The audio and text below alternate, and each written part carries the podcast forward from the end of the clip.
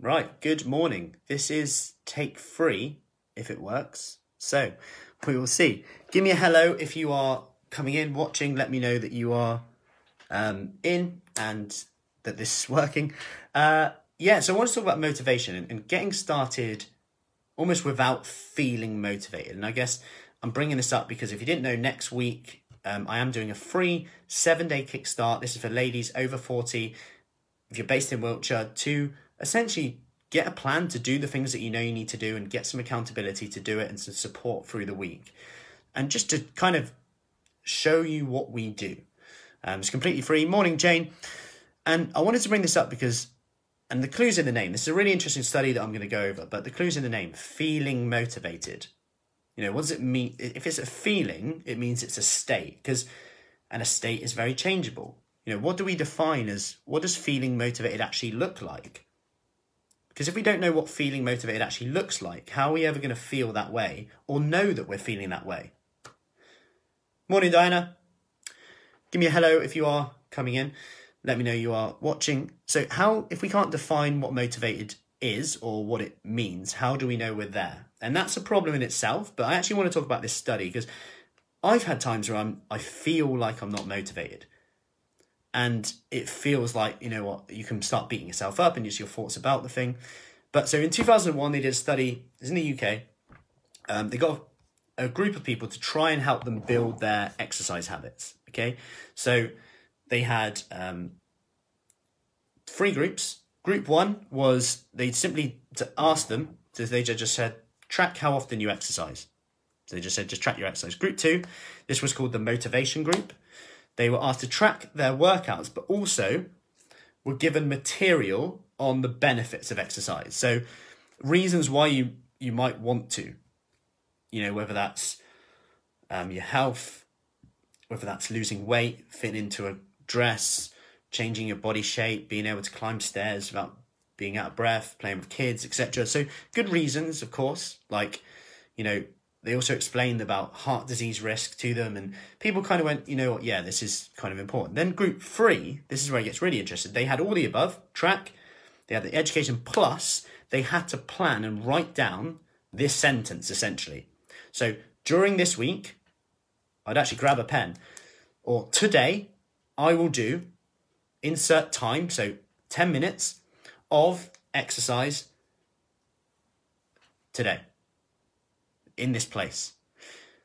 The results of who actually did did what they said they would do the following week. So group one, group one was the the people who just said you just track your exercise next week. Group one, 35% of them exercised. Group two, so these were given the benefits of exercise. So they knew that they knew exercise was good for them. They knew about the heart disease risk, the diabetes, climbing stairs, the health benefits, the, longevity of family life. They were given all that, but only 38% of them did it. Group three, who did, got all the above, plus they wrote down the exact date, time, specifics, put it in their diary, 91% of them done it. And this is based on a, a psychological theory, which Dr. Adam Bibby, who's been coming in and will be doing more workshops for us, um, is, a, is a psychology theory which is essentially when situation X arises, I will perform response Y. And this is having a plan. If you think about it, we plan everything else in life, holidays, family stuff, birthdays, all these things, but with our birth, with our um, exercise, fitness, our health, which you could argue nothing else really matters without it. We can't sometimes just kind of try and wing it and say, you know, um, you know, just saying I'm I'll be motivated this week sometimes isn't enough. Some sometimes saying I'll eat more healthily sometimes isn't enough. Sometimes saying I want to lose weight just sometimes doesn't cut it for us. In fact, we've just got to get specific with one thing sometimes. That one thing could be I'm going to drink four glasses of water a day. It could be really small things, but where you're getting specific, you can track it and you know what it is. A bit like motivation. Like motivation is if you're feeling motivated, if you say I'm not feeling motivated or you say I'm feeling motivated, you've got to kind of define what that feeling looks like because quite often although we think that motivation that we need motivation to do something if you think of everything else you've done in life like for me public speaking um, you know, getting going to job interviews and working with people all these things I've only got confidence from actually and motivation, I guess from from starting, because you start to go, oh, this is interesting. Now I get more motivated. Like you don't just get the motivation, you don't just get the confidence. And I guess this, to sum it up, you have a 91% success rate of turning up, chance if you like, if you just fit in the sentence. So I would actually grab a pen right now. So during today, I will do at least 10 minutes of exercise at this time. Let me know if you've done that and comment below with it. And I'll leave you with this quote from Woody Allen 80% of success is showing up. And that is pretty much all I am asking for my free seven day challenge that I'm putting on next week. So it's a free seven day kickstart. Just to, if you want to drop a few pounds, do the things that you know you need to do, get into a positive frame of mind.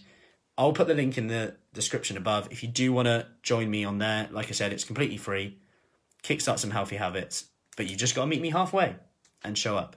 So I hope that you found that helpful, and I hope that that makes sense to you because sometimes you know we're waiting for that motivation to come, but actually just taking the first step can increase our chances, no matter how small. Like I said, four glasses of water today could be enough. Saying that, planning your snack, saying today I will snack on this and this is a step forward. You've got clarity then rather than starting your day with the best intentions and then going, oh, you know what, actually, I've messed it up now because I've had one snack like tea and biscuits that came up yesterday. Um, really interesting one because you know someone said you know I need to stop that, but actually if you look at the calories of tea and biscuits, it's not that bad. You know you might have two biscuits for 100 or 150 calories. That's like an apple and apple and a plum. It's our thoughts about the thing. Because then if we think that's worse, what do we do for the rest of the day? I'll sod it. Won't do my exercise. Might as well have 10 biscuits. Then we've got the issue. Our thoughts about the thing. So I hope that helps. I will put the link for the seven day free kickstart in the description. Let me know what your sentence is this week if you want some accountability for today. Sorry, if you want some accountability today on the exercise you're going to do, comment below with that. If not, have a great day anyway. I hope you found this helpful and I hope it helped you kind of stopped a little bit today. Love it. So Jane says, this is accountability at its best. As I'm working, I'll set a reminder to exercise at 11.30. Perfect. Everyone, uh, we've got to keep Jane accountable to that now. Perfect. Have a great day. Any questions, do let me know and speak soon.